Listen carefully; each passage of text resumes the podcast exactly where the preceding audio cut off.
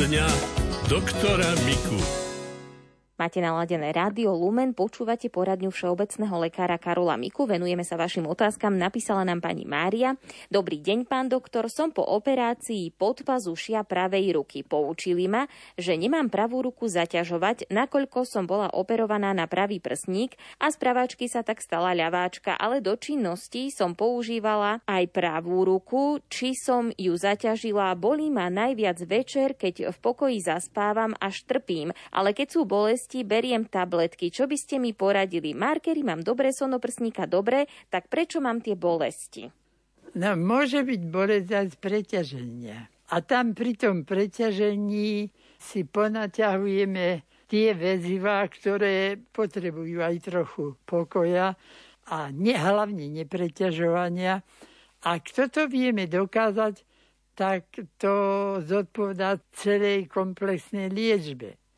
No ak nevieme a musíme to z nejakého dôvodu preťažovať, no tak potom musíme troška aj dačo pretrpieť.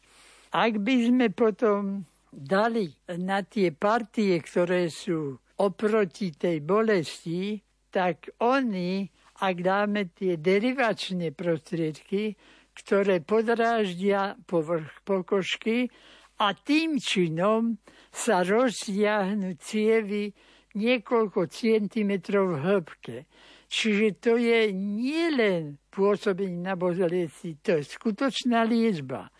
Preto taká mas, ktorá buď pôsobí hrejivo, lebo chladivo, v podstate je to jedno.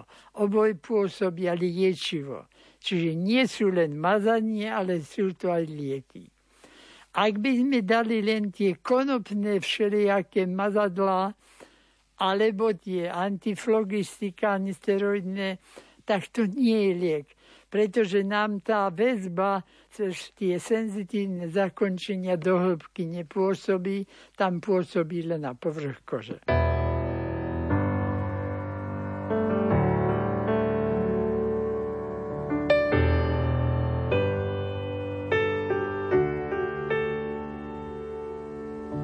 Cez hory, cez les, na lúčke zelenej, tancoval som s milou, pri pesničke veselej. Ach Bože, Bože, aký dar si mi to dal, že som moju milú tak úprimne miloval.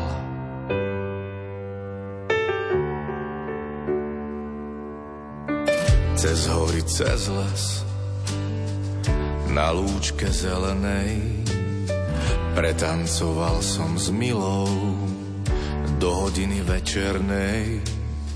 Ach Bože, Bože, aké šťastie si mi dal, že bol som milovaný a že som milovaný.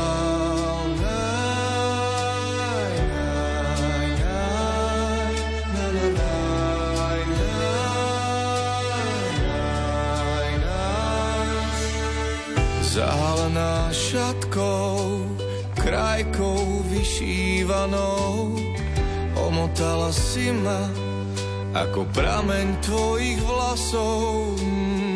Nad horou svitá, tak mi ešte hraj, hraj mi šuhaj, hraj, tancuj so mnou, spievaj.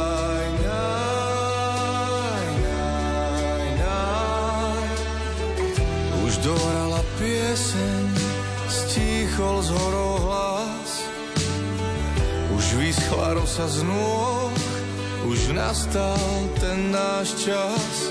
Nad horou už svitá, tak sa milá maj. Vždy, keď zavrieš oči, s láskou na mňa spomínaj.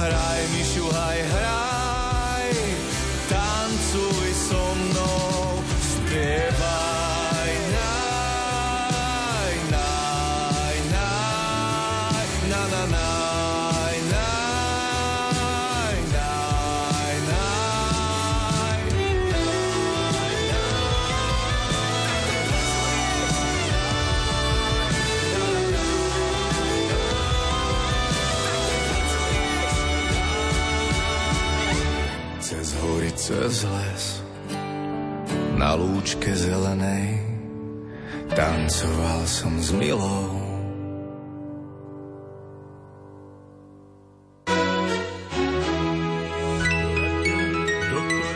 Poradňa doktora Miku.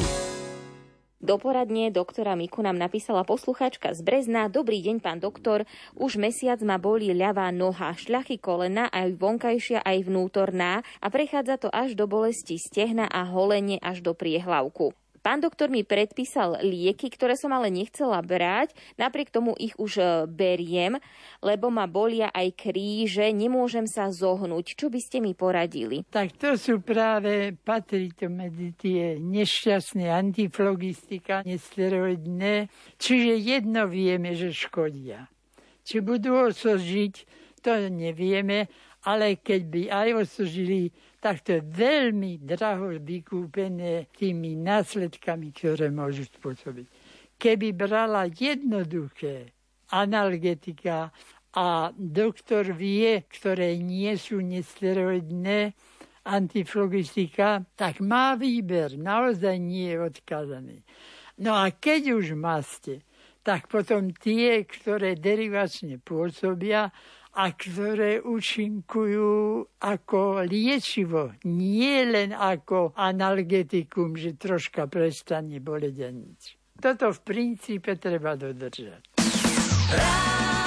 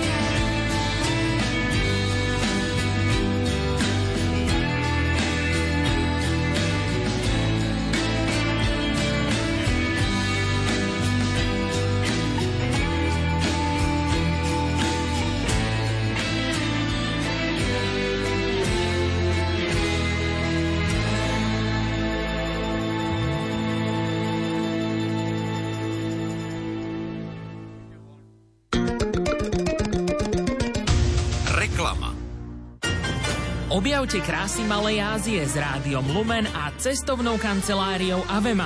Zažite neopísateľnú atmosféru Istanbulu, prejdite sa po stopách svätého Pavla, navštívte domček Panny Márie v Efeze a oddychnite si v kvalitnom hoteli pri mori.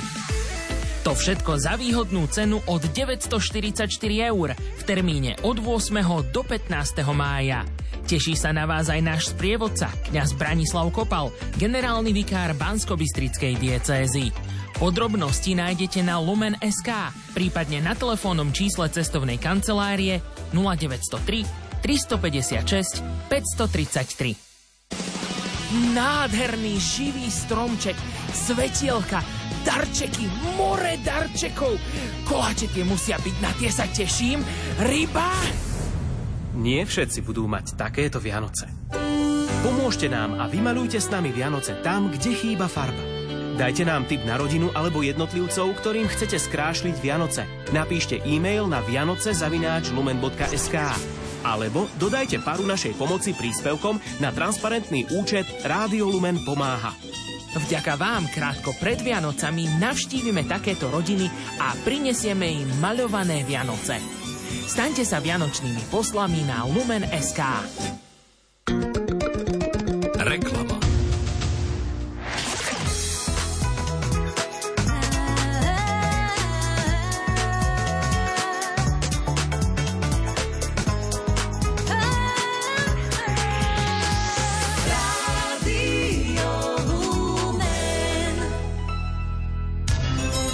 zo zdravotníctva.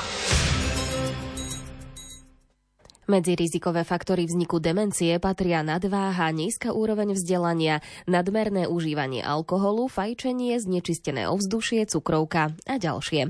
Mnohé z nich však môže človek v priebehu svojho života pozitívne ovplyvniť. Aj tieto informácie zaznejú v príspevku redaktorky Márie Čigášovej. Jej hostom je lekárka Zuzana Katreniaková z Ústavu sociálnej a behaviorálnej medicíny Lekárskej fakulty Univerzity Pavla Jozefa Šafárika v Košiciach. Demencia ako taká, ale predovšetkým teda demencia pri Alzheimerovej chorobe je vnímaná v súčasnosti ako jedna z takých víziev vo verejnom zdravotníctve, pretože to globálne postihnutie dnes presahuje e, číslo 50 miliónov. A to je teda dosť vysoké číslo na to, aby sme si uvedomovali, že je to ochorenie, ktoré predstavuje veľkú záťaž. Samozrejme, že v prvom rade je to záťaž pre toho človeka, ktorý tým ochorením trpí a pre tých, ktorí ho v tom ochorení sprevádzajú, ale v konečnom dôsledku potom je to aj záťaž pre tie naše zdravotnícke a sociálne systémy. Preto aj vlastne Medzinárodná organizácia Alzheimer Disease International sa snaží zvyšovať také celkové povedomie o tomto ochorení, jednak v bežnej populácii, ale jednak vlastne aj v takom upriamení pozornosti aj zo strany krajín k tejto problematike a preto aj teda organizuje už niekoľko rokov túto kampaň.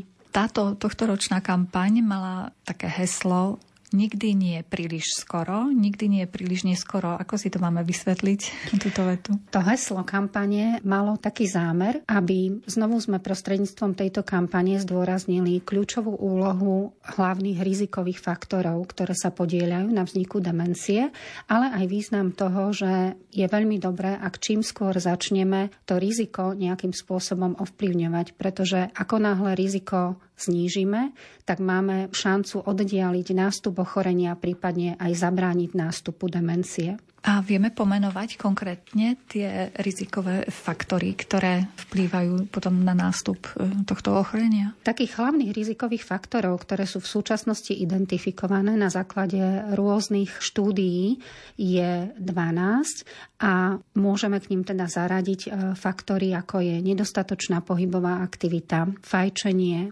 nadmerné užívanie alkoholu, znečistené ovzdušie, ale aj nízka úroveň vzdelania, výskyt obezity, vysokého krvného tlaku, cukrovky alebo teda diabetes mellitus. Ďalej je to depresia, poruchy sluchu a môžu to byť aj úrazy hlavy a zriedkavé sociálne kontakty. Tieto rizikové faktory v rôznej miere teda môžu vstupovať do e, toho rizika vzniku demencie aj v rôznom období života.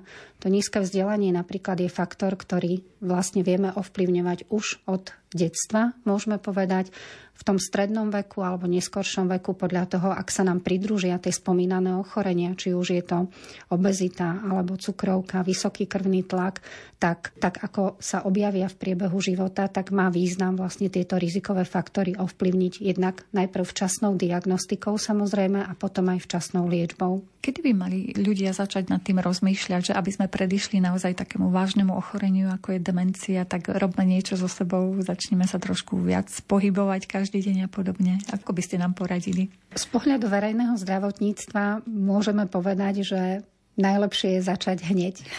že aj keď teda vieme, že to ochorenie má svoj určitý čas, kedy môže nastúpiť, hlavne povedzme v súvislosti s Alzheimerovou chorobou, ten taký zvyčajný nástup je okolo 65. roku života, ale pri iných demenciách máme aj demencie, ktoré môžu nastúpiť skôr, aj okolo 40. 50. roku života. Ak si vezmeme teda do úvahy rizikové faktory, ktoré sa týkajú nášho takého celkového správania sa vo vzťahu k zdraviu, tak pokiaľ vieme, že sa pohybujeme menej, alebo pokiaľ vieme, že naozaj fajčíme alebo užívame alkohol, alebo pokiaľ vieme, že sa nejakým spôsobom máme takú chudobnú aj tú oblasť našich sociálnych vzťahov, tak toto sú veci, s ktorými treba začať čo najskôr. Samozrejme, nedá sa zmeniť všetko naraz, ale je veľmi dobré, ak si vieme stanoviť také reálne ciele a začať niečím, krok po kroku. Mohla by pomôcť aj taká univerzita tretieho veku, keď už vravíte, že tá nízka úroveň vzdelania môže byť jedným z faktorov rizikových? Určite áno, aj toto je cesta, ako ovplyvniť teda jednak a posilniť ešte tú oblasť vzdelávania to znamená, že aj človek, ktorý možno častokrát sa stane, že človek nemal možno v tom časnom období života vytvorené podmienky napríklad na vzdelávanie, či už to boli nejaké rodinné okolnosti alebo životné okolnosti, ktoré mu povedzme neumožnili aj študovať. Stále tu máme napríklad aj takúto generáciu ľudí, ale práve keď príde ten čas, že povedzme aj okolo toho 40. 50. roku života, pokiaľ im to zdravotný stav umožňuje veľmi dobre využiť aj takúto možnosť. A vždy je dôležité si uvedomiť, že napríklad aj pri týchto univerzitách tretieho veku je to nie len o tom vzdelávaní, ale práve je to o tom prepojení vzdelávania s tými sociálnymi kontaktami, že je to priestor na také prírodzené budovanie sociálnych vzťahov vlastne s rovesníkmi, s ľuďmi s podobnou životnou skúsenosťou.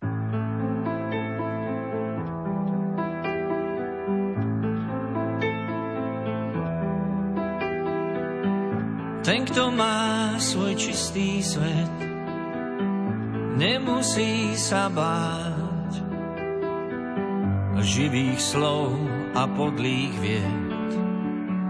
Nečaká ho pád. Ten, kto v lásku uveril, iným neškodí. Neurobí s diablom dým nemá dôvody.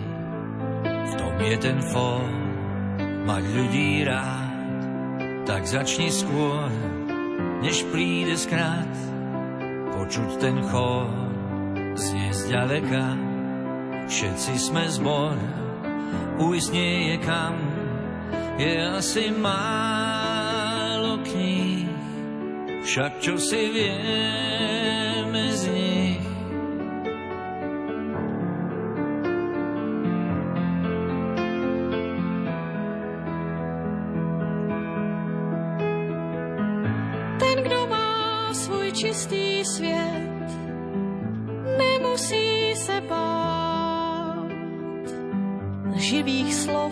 a podlých věd.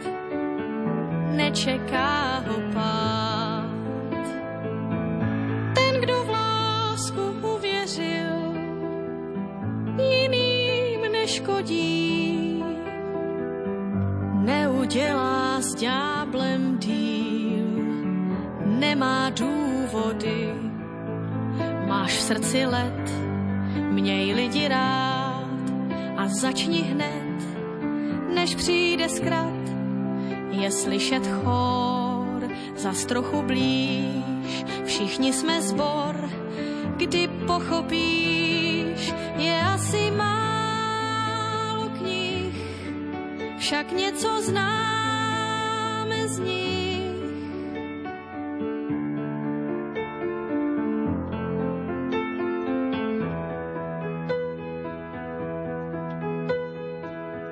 veľkých slov a krásnych tém staviaš ten svoj hrad. Z nich sa ale nenajem, vidím priveľa vád. Já ti říkám, zkus to jen a měj někoho rád.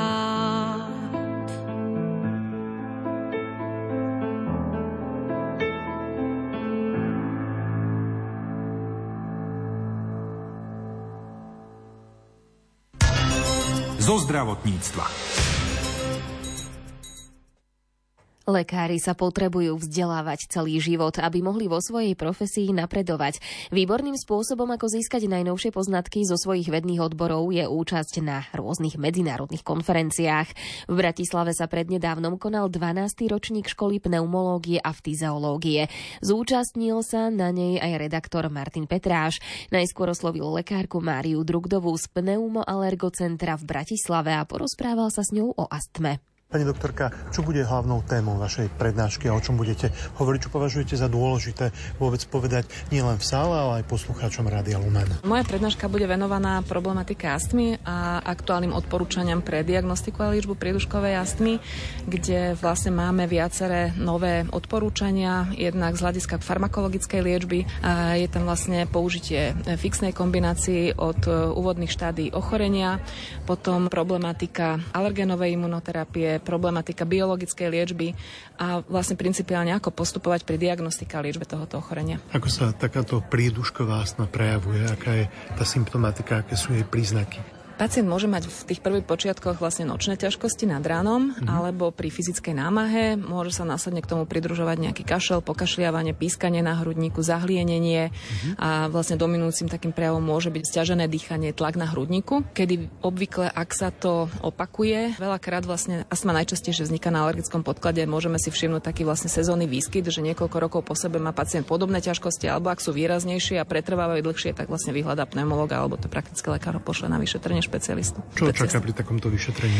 Pri takomto vyšetrení ho čaká vlastne jednak zhodnotenie tých osobných údajov, čo sa týka ťažkosti, rodinej anamnézy, zhodnotenie nejakých možných e, prejavov alergie, mm-hmm. potom vlastne funkčné vyšetrenie plúc, to je vlastne základná metodika, ktorá hodnotí, e, že či vôbec ten pacient má nejakú poruchu plúcnych funkcií, najčastejšie v prípade asi sa jedná o obštrukčnú. Potom realizujú sa testy e, reverzibility tejto obštrukcie, ktoré vlastne nám povedia, ako významne môžeme dosiahnuť zlepšenie a také úvodné zhodnotenie vlastne toho stavu. Ten výsledok je e, veľmi dôležitý a informatívny a potom má vlastne realizované nejaké laboratórne vyšetrenia, aby sme vedeli zhodnotiť, o aký typ toho ochorenia alebo aký typ astmy sa jedná. Je takéto ochorenie liečiteľné? Je veľmi dobre liečiteľné, keď sa zistí včas. Samozrejme, tá liečba je veľmi efektívna, ak je správne nastavená. U niektorých pacientov môže byť komplikovanejší priebeh, ak má nejaké pridružené ochorenia, ktoré sa samozrejme snažíme tiež ovplyvniť, čo vlastne prispieva k celkovej tej kontrole toho ochorenia. Je niečo, čo by ste radi akcentovali na záver? je dôležité riešiť ťažkosti s kašlom a stiaženým dýchaním včas, zdvoriť sa svojmu praktickému lekárovi, ktorý pošle pacienta k špecialistovi. E, je dôležité vlastne zdôrazniť to, že sa ako pneumológovia riadíme odporúčaniami, ktoré sú medzinárodné, uh-huh. sú každoročne aktualizované a vychádzajú z najnovších poznatkov vedeckého vlastne sledovania a úspešnosť tej terapie je vynikajúca a v posledných rokoch taký velikánsky prelom v liečbe astmy priniesla biologická liečba pre ťažkých astmatikov, takže možnosť naozaj adekvátnej kontroly u väčšiny pacientov vlastne vieme dosiahnuť. Po piesni sa budeme venovať chronickej obštrukčnej chorobe pľúc. Zostaňte s nami.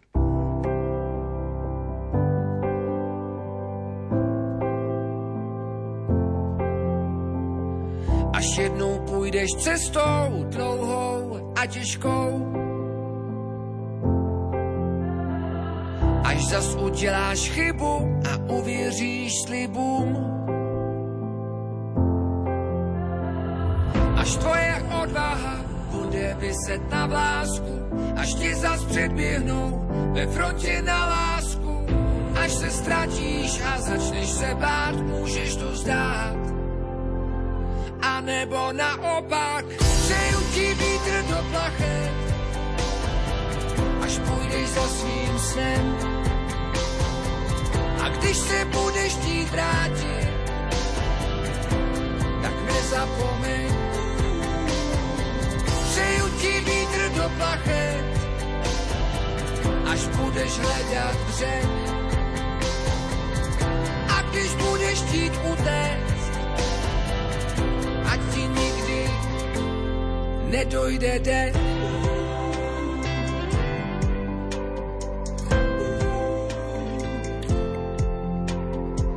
Až jednou půjdeš světem, zimou i létem.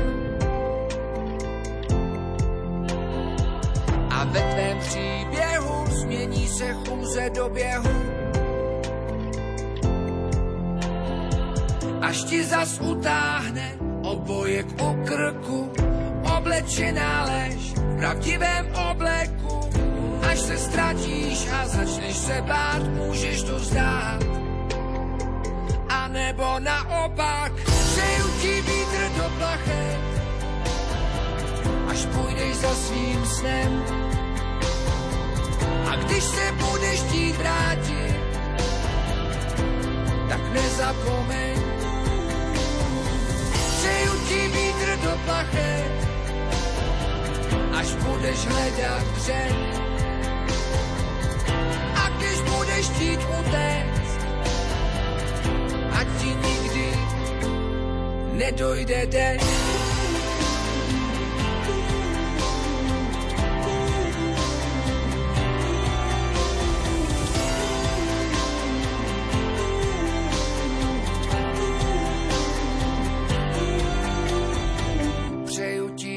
Do plachet, až půjdeš za svým snem. A když se budeš chtít vrátit, tak nezapomeň. Přeju ti vítr do plachet, až budeš hledat břeh.